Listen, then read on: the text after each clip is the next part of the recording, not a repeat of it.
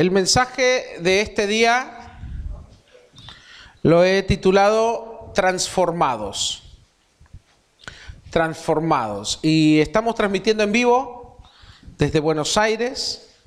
Saludamos a todos los que nos siguen por Facebook y que están viendo este mensaje en este día. Vamos a hacer una oración. Te invito a que cierres tus ojos. Padre, te damos muchas gracias por tu presencia. Gracias por estar entre nosotros. Gracias por darnos de tu amor, por salvarnos, por rescatarnos de una vida sin propósito y sin sentido.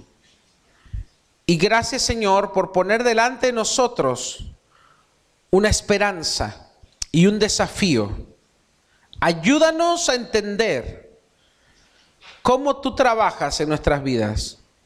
Ayúdanos a entender hacia dónde nos quieres llevar. En el nombre de Jesús, amén y amén.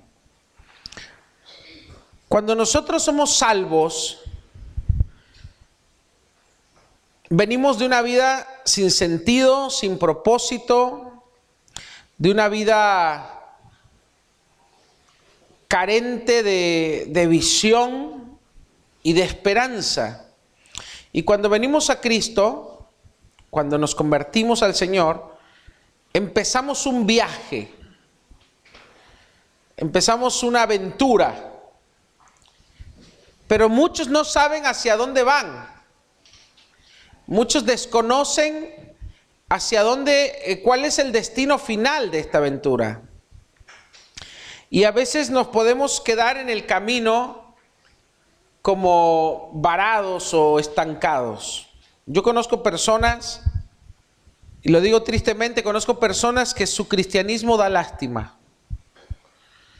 Porque vos los ves siendo que Jesús murió por ellos y que tienen a su alcance todas las riquezas, tienen a su alcance la victoria asegurada, tienen a su alcance las más grandes promesas. Vos ves sus vidas y sus vidas dan lástima. ¿Por qué dan lástima? Porque son víctimas, siendo que ellos tendrían que ser conquistadores. Son víctimas todavía del pecado, son víctimas del diablo, son víctimas del mundo y son víctimas de las consecuencias de sus malas decisiones. Porque viven todavía esclavizados y atados, no son libres. Porque la libertad no se malinterprete, libertad no es hacer lo que uno quiere. Libertad es, es poder elegir lo que tú quieres. Porque el diablo a veces nos hace creer que hacemos lo que queremos, pero en realidad estamos siguiendo patrones de conducta que él nos ha inculcado a través de la cultura y a través del mundo. Te voy a dar un ejemplo. Hace 50 años, si tú decías que eras homosexual, todo el mundo se escandalizaba y tenía claro que, que, no estaba bien, que era, que era algo anormal. Que Dios nos creó con un cuerpo para funcionar de una manera. Hoy el mundo piensa lo opuesto, que no, no está mal, que está bien, que es normal, que es natural. Hay un adoctrinamiento, hay una ideología, una cultura que, que alguien está dictando qué es lo que tenemos que, lo que tenemos que pensar. Y muchos piensan que son libres, pero en realidad están siguiendo la cultura del mundo y están eligiendo lo que Satanás quiere que elijan. Entonces la verdadera libertad se trata de yo poder elegir libremente lo que yo quiero. Pero si yo todavía soy esclavo de lo que el mundo me dice, de lo que el mundo me dicta, de lo que los medios de comunicación me imponen, pues todavía soy un esclavo no soy libre. La verdadera libertad en Cristo, Jesús dijo, si el Hijo os libertare, si yo los libero, ustedes van a ser verdaderamente libres. Y para que eso suceda, las cadenas se tienen que romper. No hablamos acá de cadenas físicas, hablamos de cadenas espirituales. Pero quiero ir al punto más importante. Yo veo una generación de gente que quiere hacer lo que Dios le pide. Yo veo una generación de jóvenes que les gustan las cosas de Dios. Estoy hablando de cristianos, ¿eh? Pero a muchos los veo tan perdidos, no perdidos de que estén perdidos en, en drogas o en placeres, no, hablo de perdidos en el sentido de que no saben a dónde ir. Tienen un buen deseo, pero no saben qué camino seguir, no saben lo que tienen que hacer. Y algunos están con un buen deseo, pero no tienen las raíces y los fundamentos para que sus deseos se cumplan. Y yo siempre lo he dicho, de buenos deseos está lleno los cementerios. Un buen deseo no sirve para nada si no se hace realidad. Amén. ¿Estamos de acuerdo a eso, tú y yo? De buenos deseos no vive nadie. Los buenos deseos sirven para una cosa, para seguir el siguiente paso, para hacerlo realidad. Solo para eso sirven. Si un buen deseo no se convierte en realidad, no sirve para nada. Repite conmigo, un buen deseo no sirve para nada, a menos que se haga realidad. Eso lo tienes que saber, porque muchas personas viven en un engaño de decir, yo quiero hacer esto, yo quiero salvar el mundo, yo quiero que se acabe el hambre, yo quiero ayudar, quiero hacer, quiero Está todo perfecto. Pero si nunca lo llevamos a la práctica, si nunca ejecutamos esos buenos deseos, se van a quedar como una... El buen deseo se va a convertir en algo negativo porque se va a convertir en una falsa ilusión, en una falsa realidad. Y no sirve. ¿Qué tenemos que hacer?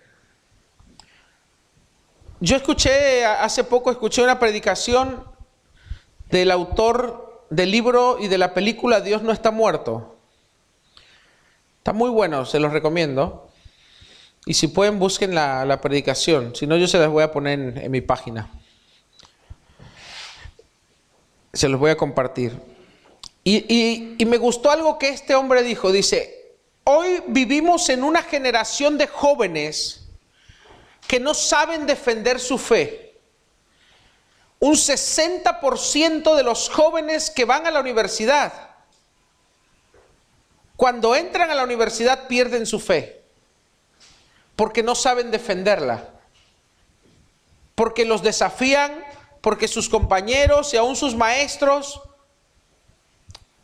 se burlan de su fe y ellos no saben cómo defender su fe. No saben cómo, no tienen argumentos para decir yo creo en esto por esto, esto y esta razón.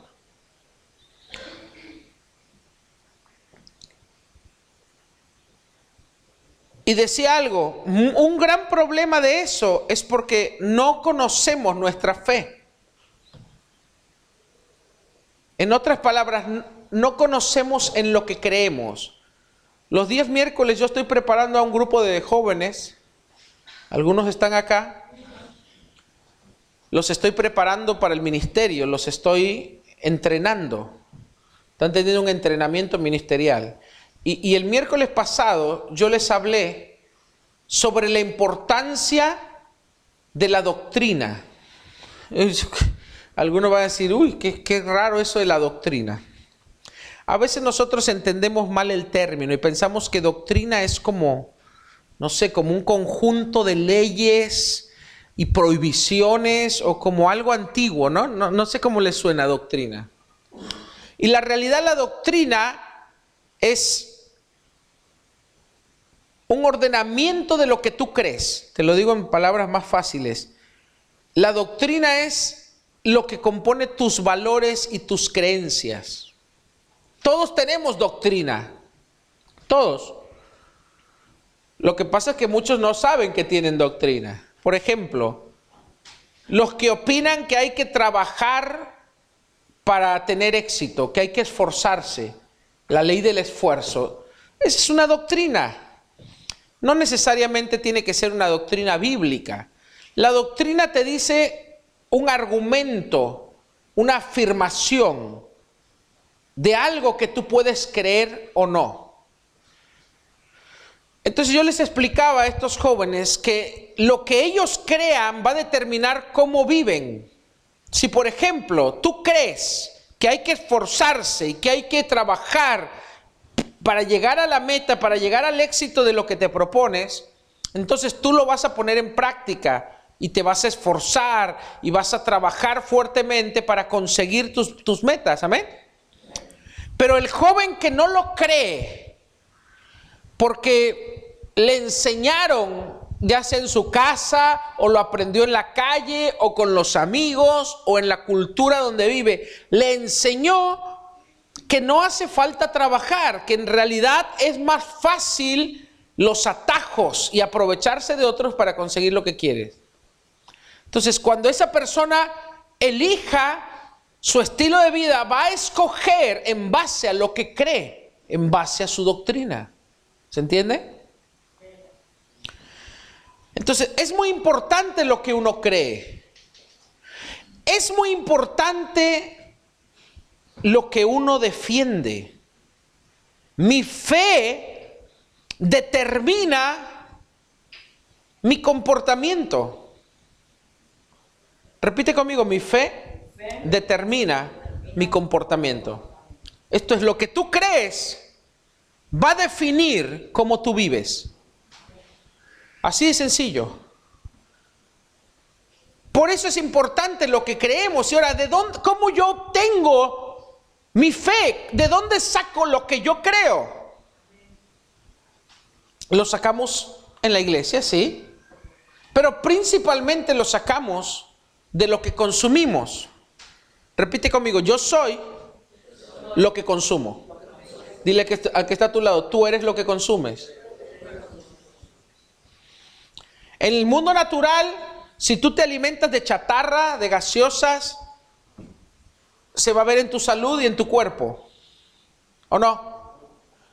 ¿Cuántos vieron ese video en internet de uno que, que hizo un experimento de tomar gaseosa no sé por cuántas semanas o cuántos meses? y, se sacaba fotos todos los días y al final de las fotos se veía su cara demacrada. Hubo también otro experimento, después búsquenlo en un video, de una chica que comió comida chatarra por no sé cuántos meses, por cierta cantidad de tiempo, y se sacaba fotos y se vio como su cuerpo cambió, su semblante, su piel cambió. Nosotros somos lo que consumimos. Y espiritualmente este es, un mismo principio. Tú eres lo que consumes. Dile que está a tu lado. Tú eres lo que consumes. ¿Y a, a dónde quiero llegar con esto? De nada te sirve a ti ir a la iglesia, cantar una linda alabanza, sentir la presencia de Dios que te envuelve y, que se te pone la piel de gallina y, te emocionas y hasta te salen unas lágrimas por dos, dos horas que dura la reunión y te vas a tu casa y el resto de la semana, los, siete, los seis días de la semana más las 18 horas restantes o, o las 20 horas restantes, tú solo consumes porquería. Tú consumes pavadas, Tú consumes violencia, tú consumes falta de integridad, tú consumes materialismo, inmoralidad, pornografía, superficialidad. Tú dices, ¿y cómo lo consumo? Está al alcance de tu mano. Está al alcance de tu mano lo que consumes. Control remoto, un celular, una tablet. Cada vez que tú entras al Facebook, cada vez que tú te conectas a las redes sociales, cada vez que tú eliges mirar unas fotos o que tú sigues a alguien y tú sigues las pavadas que ponen. Yo vi a alguien que puso un, compartió algo que yo cuando entré dije, qué horrible, y me puse a ver lo que compartió de esa página parecía un chiste, pero cuando empecé a ver, empecé a ver odio, racismo, eh, insensibilidad al dolor de otro. En una página donde se alienta a, a hablar mal contra el otro. Dice, si vas a opinar, ¿cómo decía? Hazlo, hazlo mal y agrediendo al otro, algo así. Y, yo dije, si esto es lo que consumimos, y de esa es una, una de tantas páginas y grupos que, que, hay en Facebook y que nosotros consumimos porque le damos like o porque seguimos a alguien. Yo, pienso, digo, cuando Jesús dijo, deja todo y sígueme, ¿será que el seguir virtualmente a alguien implica también aprender lo que esa persona predica? Yo creo que sí. Y algunos dicen, no, no, a mí no me hace nada. Eso es lo que tú crees. Hace 50 años, una sociedad entera, el mundo entero, pensaba una cosa y hoy piensa otra. Y tú dices, ¿cómo pasó? Magia. El hombre evolucionó. Hubo, hubo un adoctrinamiento premeditado, eh, voluntario difundido a través de películas, de series de televisión, de apariciones en programas de la comunidad homosexual. Tiene su sigla, ustedes la conocen, BPN, no sé, nunca entendí bien cuál era la sigla. Ellos se pusieron su agenda. Busquen ustedes, pues, la agenda homosexual. Ellos se pusieron una agenda hace años. Cambiar el concepto de, lo que la gente pensaba del homosexualismo. Que algo que la gente lo veía como abominable, como aberrante, lo vieran como algo agradable, natural. Y es más, que si tú lo veías como mal, tú estabas mal. Entonces se creó una autocensura porque primero te empezaron a censurar ellos, diciendo, no, homofóbico, eh, retrógrada, cavernícola, eh, perseguidor. Entonces después empieza una autocensura, la gente ya no, ya no dice lo que piensa, ya no dice lo que opina, por temor a que otros lo censuren. Entonces se autocensura. Amén. Y todo eso se logró en 50 años, en menos de 50 años. Entonces tú no puedes decir, a mí no me afecta. Todo lo que tú consumes define quién tú eres. Eso es una gran realidad. Los nazis sentaban a los niños frente a un televisor por horas. Era un experimento de adoctrinamiento. Tenían escuelas especiales donde mandaban a los niños desde pequeños y los adoctrinaban, les enseñaban la superioridad de la raza, les enseñaban varios conceptos que ellos querían que los niños abrazaran y que los incorporaran como parte de sus ideales. Por eso el nazismo hasta hoy en día perdura.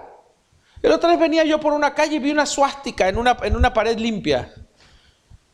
Dije, no creo que eso lo pusieron por error. Y cuando tú lees sobre el, movimiento neonazi, busca en internet, googlea un poquito. Hoy en día en diferentes ciudades del mundo hacen marchas, hay agrupaciones de jóvenes que ni siquiera vivieron la Segunda Guerra Mundial, pero que son la consecuencia del adoctrinamiento que se hizo a esos niños. Hay mucha gente que piensa que, que, no estaba tan mal. Hay gente que niega el holocausto. Carolina estuvo en el Museo del Holocausto. ¿No? Carolina, fuiste en, Israel. Y cuando estaba en la universidad trajeron a una sobreviviente del holocausto, a una de las clases, ¿no? Un rabino que daba clases de qué, qué materia. Fue real. Están las fotos, los videos, la evidencia, los cuerpos quemados. Y hay gente que lo niega. Entonces uno dice, ¿cómo puede ser posible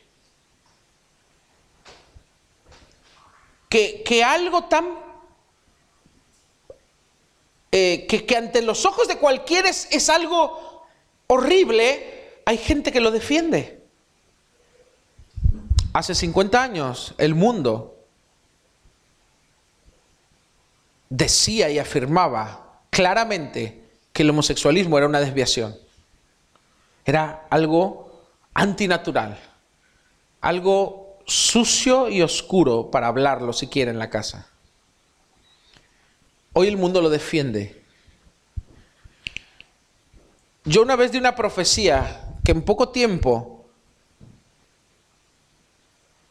no solo eso, sino otras cosas como la sofilia, como la pedofilia, se iban a volver no solo legales en muchos países, sino que se iban, para la sociedad se iba a volver algo aceptable. ¿Y sabes qué? Esa profecía se está cumpliendo en estos años, el año pasado y este año. Ya se empezó a debatir en algunos países de Europa en quitar la, mínima para considerarlo como un delito sexual. Y ya la subieron, la bajaron a los ocho años, donde un, un niño puede ser abusado. No lo dice así, dice puede tener relaciones consensuadas con un viejo, con un adulto. Un niño de ocho años. En muchos países ya no es delito un, bebé, una bebé de 8 años. ¿Y sabes qué? Los psicólogos, yo lo vi y me quedé asombrado, de una universidad sacaron que, que, que, la, que realmente la pedofilia no es algo malo. ¿Y sabes cómo le llaman? Los amantes de los niños le llaman a los pedófilos. En poco tiempo, tú y yo vamos a ver cómo el mundo empieza a decir, y lo vas a oír de los psicólogos diciendo, no, hay que dejar que el niño explore su sexualidad. Hoy en día, gracias al movimiento homosexual que están metiendo eh, la, enseñanza de los seis sexos o no sé cuántos géneros en las escuelas y que han metido en las escuelas, están adoctrinando a los niños que la masturbación, que el homosexualismo y no sé cuántas otras cosas son normales y se los enseñan con, con libros y dibujos y fotos. Eso ya está probado acá y en muchos otros países. Esa generación, tú y yo nos vamos a asustar, pero la generación que viene, los que tienen hoy 10 años, lo van a ver normal. Así como la generación anterior hoy ven el homosexualismo como, como una aberración y dicen, no puedo entender. Ustedes, la generación de jóvenes de ahora, lo ven normal. Porque hubo un adoctrinamiento programado en toda la sociedad. Vas a ver que en poco tiempo van a decir que es normal que los niños tengan sexo con quien quieran. Y vas a ver parejas de viejos con niñas que solo se veía en países remotos donde no tenían ley. Lo vas a ver en cualquier lugar. Y niños van a ser abusados legalmente y respaldados por el, el Estado y la sociedad lo va a avalar. Entonces tú no puedes decir, a mí no me afecta lo que yo consumo. Tú tienes que ser inteligente y tú tienes que ser selectivo. Repite conmigo, selección. ¿Qué selección? Es seleccionar y elegir lo que tú consumes. Yo, por ejemplo, me traes un, cualquier comida, yo no me la como así nada más. Yo veo qué tipo de comida es. ¿Por qué? Porque hoy en día los que estudian eh, alimentos, casi todos los alimentos que venden en el supermercado, casi todos, tienen químicos, colorantes, tienen tanta porquería química que, que, el simplemente comerlos nos está destruyendo. Por eso surgió todos los movimientos de, de, la comida orgánica, que no es otra cosa que frutos y, y animales que son alimentados de manera natural, sin fertilizantes, sin... Pero es muy caro, es más caro. ¿Por qué?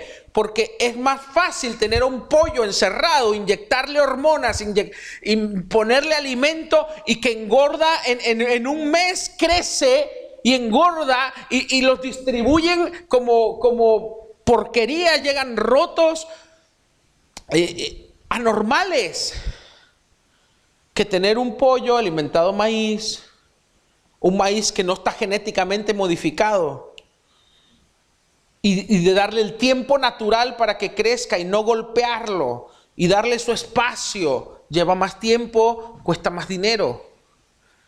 Entonces las empresas de alimentos dicen, no, vamos así. ¿Sí? Mismo el ganado hoy no se alimenta como pastaba y comía, no, los meten en, los encierran en los feedlots, les meten toda la, porquería de, los químicos, los engordan rápidamente. Claro, son pura grasa, unas vacas así gordas, llenas de grasa, y eso lo consumes tú y yo. Yo no, trato de no. Pero porque yo quiero ser selectivo, yo no quiero vivir 60 años y a los 60 estar enfermo. ¿Se entiende?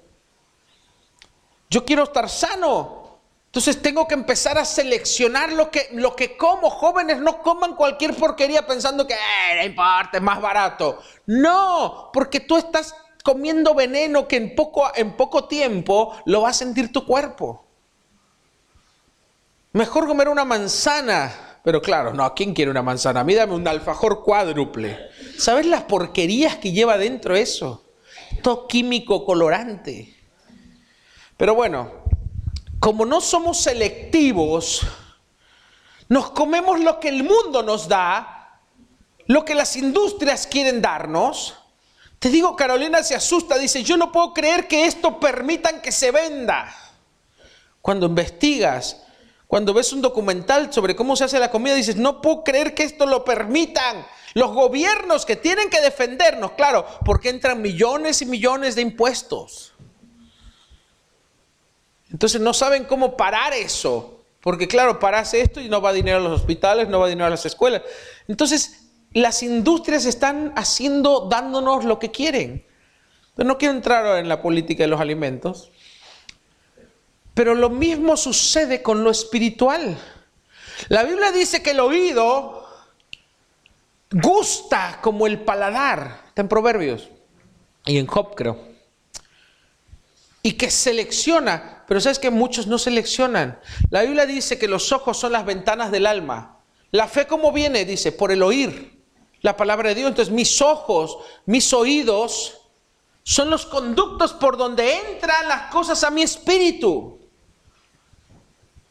Entonces, todo lo que yo veo, todo lo que yo escucho, si pasa mi vida sin filtro, porque yo pensaba, ah, no me hace nada, solo lo estoy viendo, está fuera de mí. No, no está fuera, está entrando a ti a través de tus ojos y a través de tus oídos.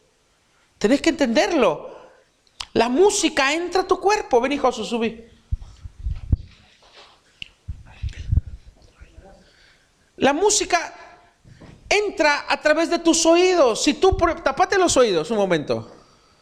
Empezar suavecito al bombo. Al bombo, al bombo. Ahora destapate los oídos. Empezá a hacer más fuerte el bombo. Poné tu mano en tu corazón.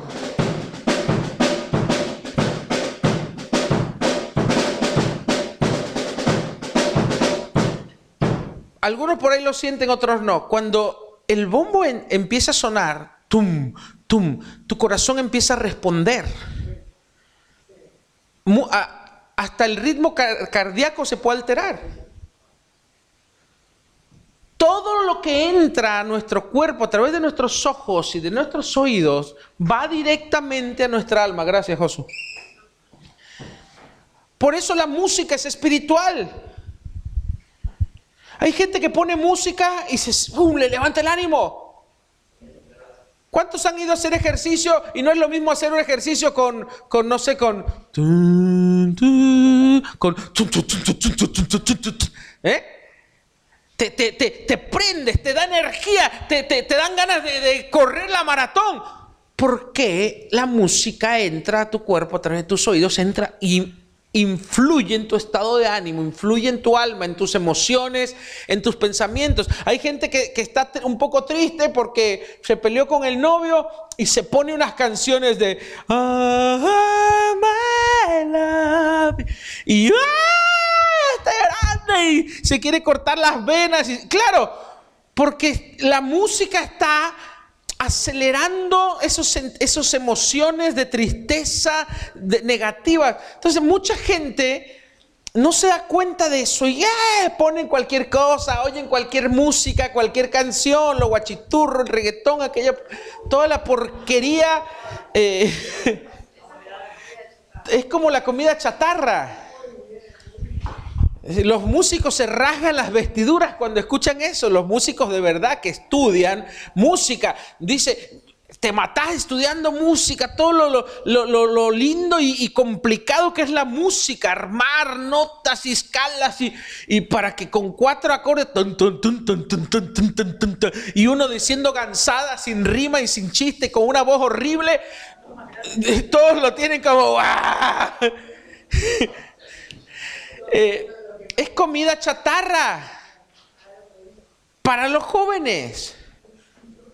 Pero crecimos en un ambiente que nos dijo que eso es lo que está bueno, lo que sabe bien, lo que, lo que hay que oír. Entonces, si vos le pones algo más complicado, se duermen y dicen, no, hay esa música rara. O ponle música instrumental y parece que no sé, que lo, le estás queriendo arrullar. Em,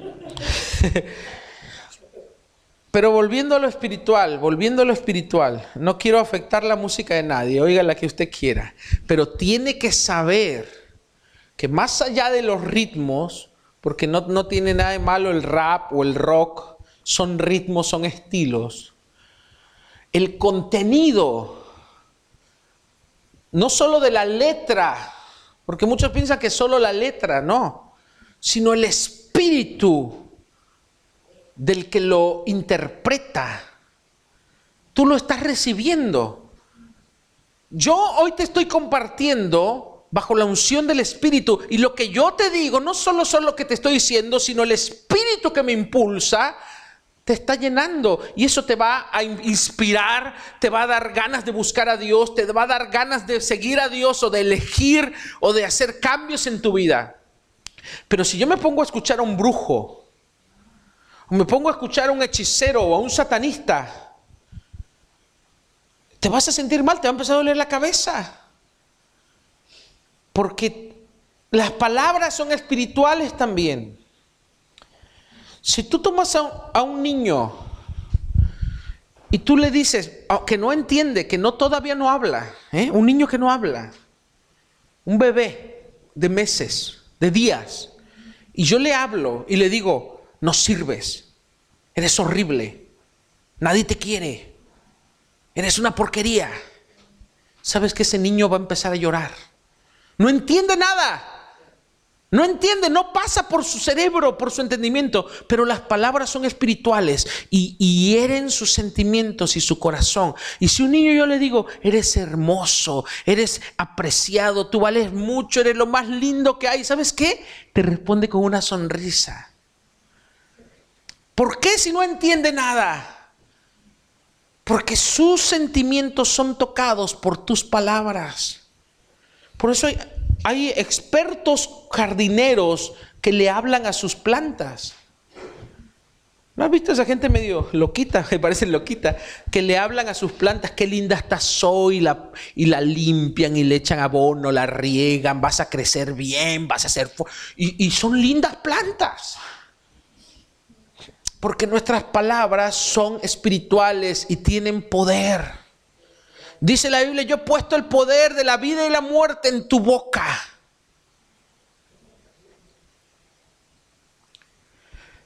todo las palabras, la, la música, los sonidos, las imágenes.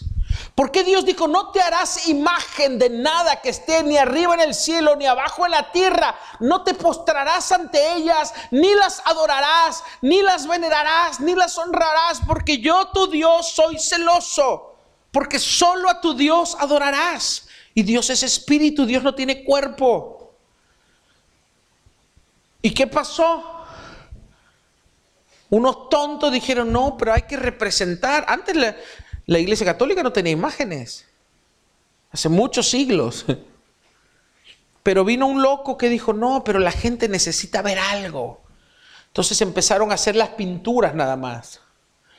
Las representaciones de Jesús, eh, llevando la cruz y, y, de los apóstoles. Y sabes que la gente ignoraron el mandamiento de Dios de no hacerse imágenes, lo ignoraron. Y sabes que la gente empezó a decir, se, maravillaban con las obras de Miguel Ángel y de este y de aquel y decían, qué lindo. Y la gente empezó a venerar y a adorar. Y hoy terminamos adorando, terminaron muchos adorando estatuas.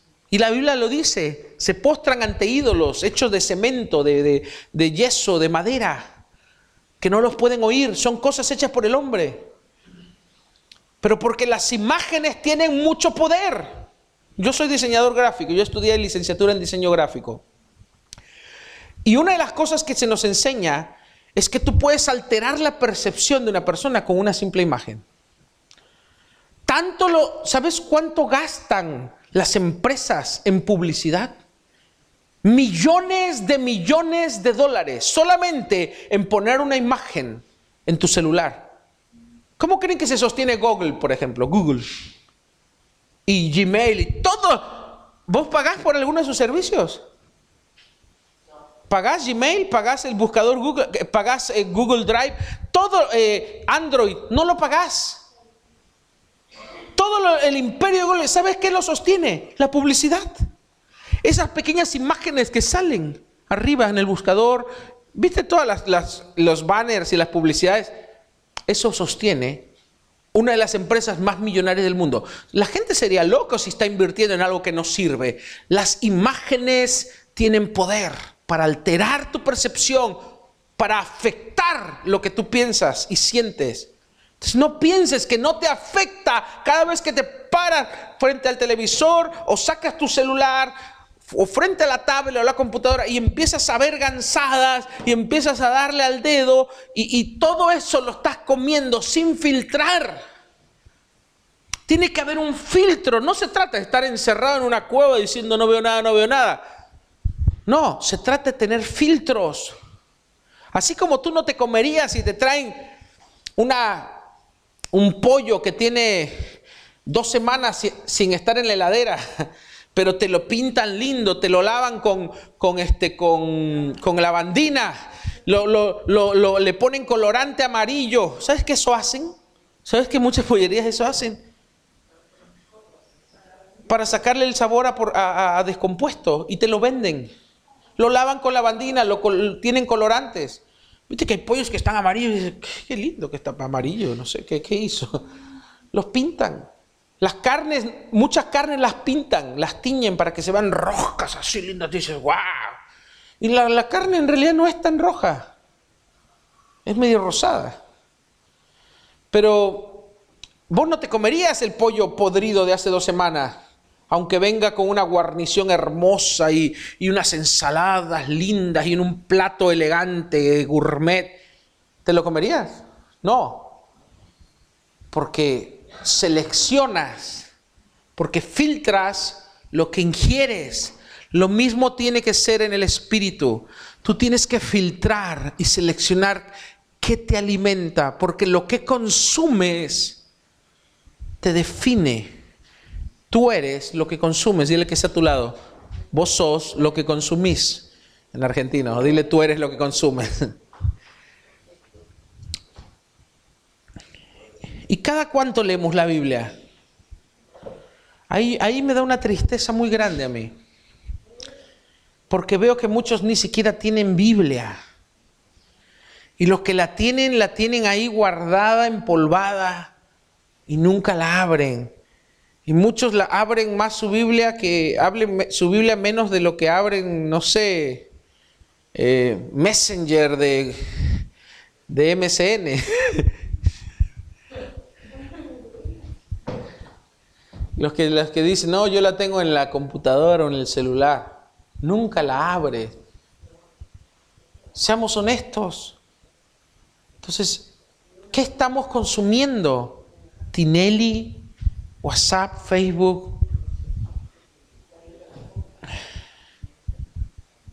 Y, lo espiritual, lo que nos da fuerza, lo que levanta nuestra fe. Claro, después viene gente y, dice, bueno, a ver, ora algo. Eh, no sé orar. Sí, porque no tenés nada dentro. No tenés nada dentro. Busca la Biblia, busca Juan 3:16. ¿Eh? ¿Cómo la agarran al revés? No saben dónde, cómo está, la abren así. Nunca la tocaron. Pero somos cristianos. da risa, pero, pero es así. Y no lo digo para, para que te sientas mal, aunque si te sintieras mal un poquito tampoco te vendría mal. Porque por ahí eso te hace como reflexionar y decir, no, tiene razón el pastor, tengo que, si soy cristiano, tengo que conocer la Biblia. Tengo que leer la palabra. Tengo, si quiero estar bien espiritualmente, claro, después viene, pastor, ore por mí, ando mal. Claro, no oras, no lees la Biblia, pero estás meta que meta Facebook, meta que dale Tinelli, meta que dale la tele, la revista, el horóscopo. Por favor, cristianos que todavía el horóscopo, como que ni se enteraron que es abominación a Dios. Yo digo, o es o se hace. No podés. Yo cuando me enteré hace mucho, cuando recién me convertí, yo no sabía. ¿Sabes que el horóscopo no? Y me leyeron los versículos, que, es una abominación a Dios, que la adivinación y todo eso está entre la misma categoría que la hechicería y la brujería. Yo me quedé, dije, no, chao, nunca más horóscopo. Pero hay cristianos que ni saben o saben y se hacen los onzos. Y sabes que toda su vida está llena de eso, de ataduras, de maldiciones. Y tú le dices, ¿sí cómo anda tu vida? Y vos ves su economía, mal. ¿Y cuando te casás? Ni prospecto, ni idea. ¿Y algún emprendimiento, algo? Decís, ¿pero qué es tu vida? Y, y, si pasan los años, dos, tres, no hay proyecto, no hay visión, no hay sueños, no hay nada, porque te estás alimentando de cosas que te van a llevar a una vida sin propósito, teniendo a tu alcance las más grandes promesas. Dios diseñó tu vida para que sea gloriosa. Dios te escogió para que tú seas alguien inspirador. Dios quiere que tú seas alguien con propósito, que tú ayudes a otros a cambiar, que la gente te diga, hey, ¿cómo puedo hacer? Ayúdame. ¿Cómo hiciste? ¿Cómo, cómo, cómo es que tu vida está tan bien? ¿Cómo te veo tu familia y esa hermosa esposa que Dios te dio y tus hijos? Y veo tu negocio y veo, veo tu, tu, tu espiritualidad. Veo que la gente te escucha. Ayúdame, dime cómo hacer. Pero que cuando el mundo mismo ve nuestra vida y dice, ese es cristiano. Una vida derrotada, sin propósito, sin visión, sin sueños. Dios no quiere eso para ti. Pero a veces necesitamos que alguien nos dé un, un sacudón y nos diga, eso Dios no te eligió para eso. Dios quiere que tú seas grande. Dios te llamó para grandeza. Dios te escogió con un propósito. ¿Y sabes qué? Si te dijeron que tenemos varias vidas, te engañaron. No hay reencarnación, no eres un gato, no tienes siete vidas, aunque te digan gato por la calle. Esta es una sola. Cuando yo entendí que la vida era una sola, yo dije, le tengo que meter. A los 18 años yo estaba predicando. A los 20 años ya era pastor.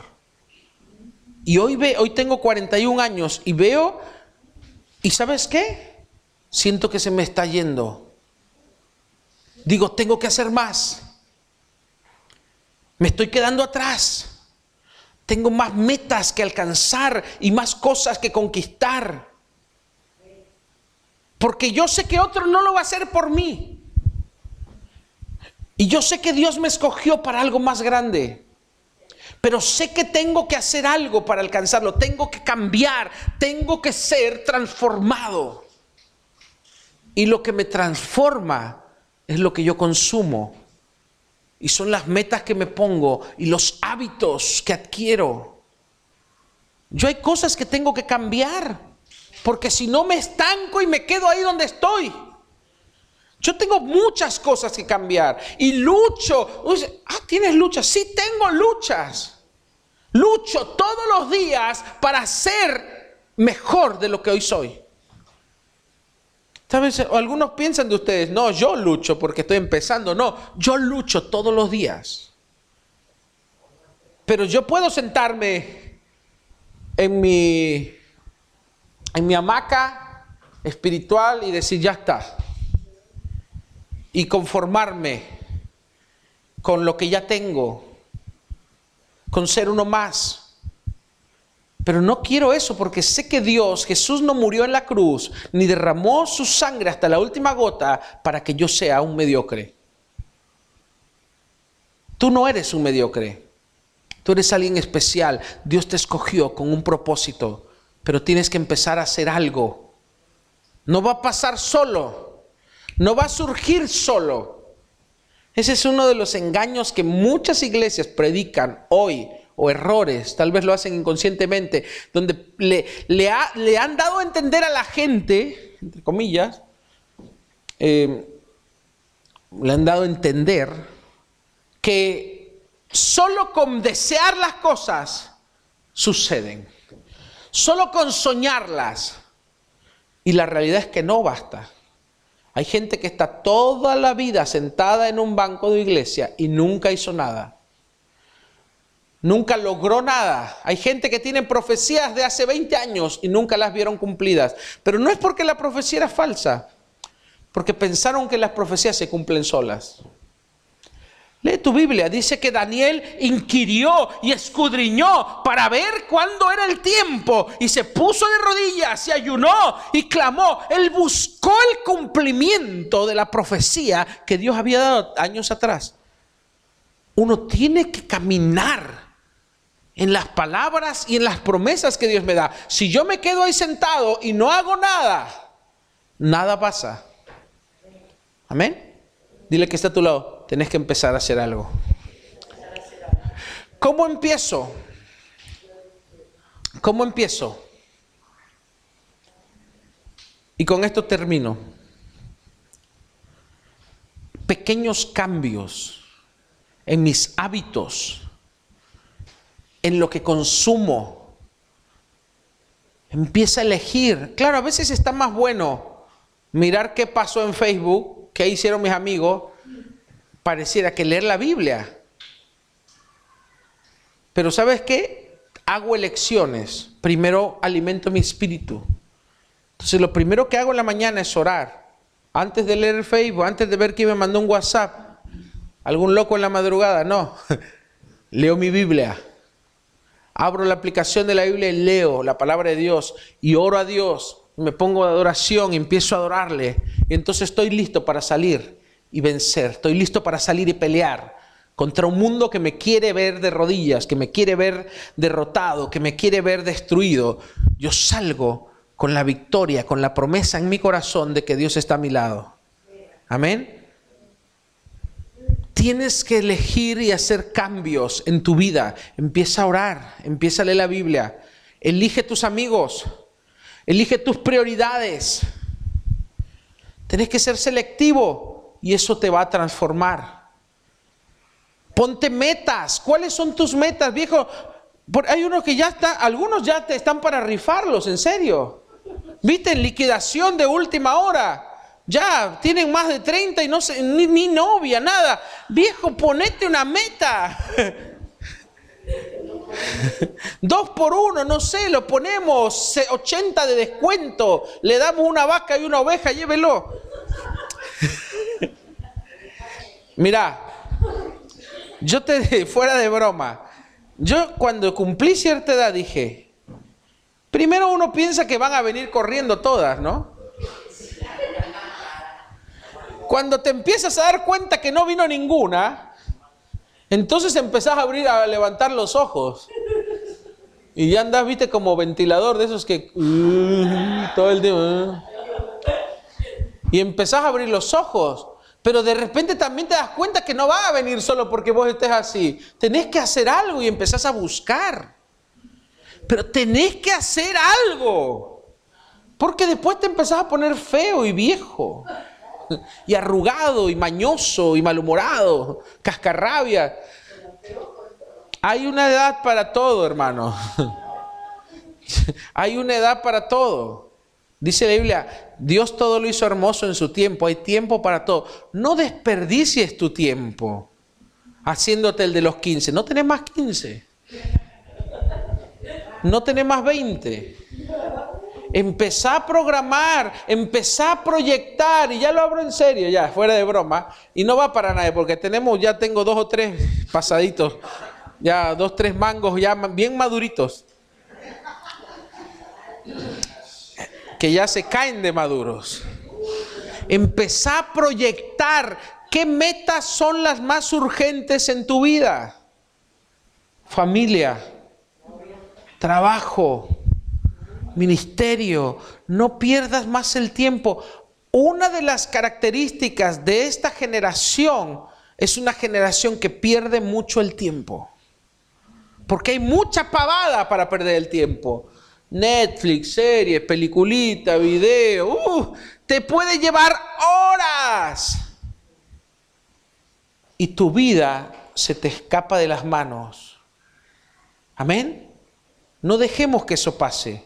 Empieza a hacer cambios, empieza a proyectar, empieza a tener metas y empieza a dar pasos pequeños para llegar a esa meta. Ponte de pie.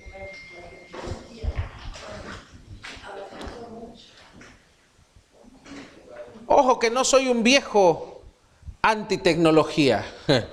Yo uso la tecnología por ahí más que ustedes. Pero yo sé elegir y yo uso la tecnología, no me usa ella a mí. ¿Se entiende? Yo decido qué ver, yo decido qué hacer, yo decido qué me sirve, qué no me sirve. Tenés que aprender a hacer eso, porque si no te va a consumir tu vida. Y va a llegar un momento donde vas a ver tu vida y vas a decir, no he hecho nada. Y te vas a sentir frustrado y te vas a sentir mal. Y muchas veces se te va a haber pasado las mejores oportunidades de tu vida. No dejes que eso te suceda. Empieza a hacer algo. Empieza a actuar. Tú tienes un propósito. Te hablo de parte de Dios, tú eres especial, Dios te creó para grandezas, hay grandes cualidades en ti, hay un gran potencial esperando a ser activado. Pero nadie va a venir a hacerlo. Ya Dios lo puso en ti. Tienes que empezar tú a caminar en eso y te vas a dar cuenta de que Dios tiene grandes cosas preparadas para ti. ¿Cuántos dicen amén? Levanta tus manos. Padre, te damos muchas gracias. Gracias Señor porque nos has llamado a algo mayor, porque nos has llamado a algo más grande que nosotros. Pero a veces Señor, este mundo pelea por tenernos de rodillas. A veces este mundo lucha por opacarnos y atarnos y destruirnos y frenarnos. Pero hoy nos levantamos, Señor, como poderosos gigantes en tu nombre.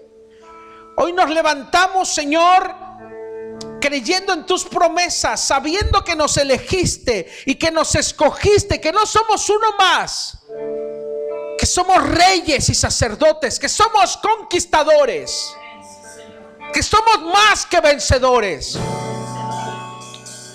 que hay un destino glorioso delante de nosotros, esperando a ser alcanzado.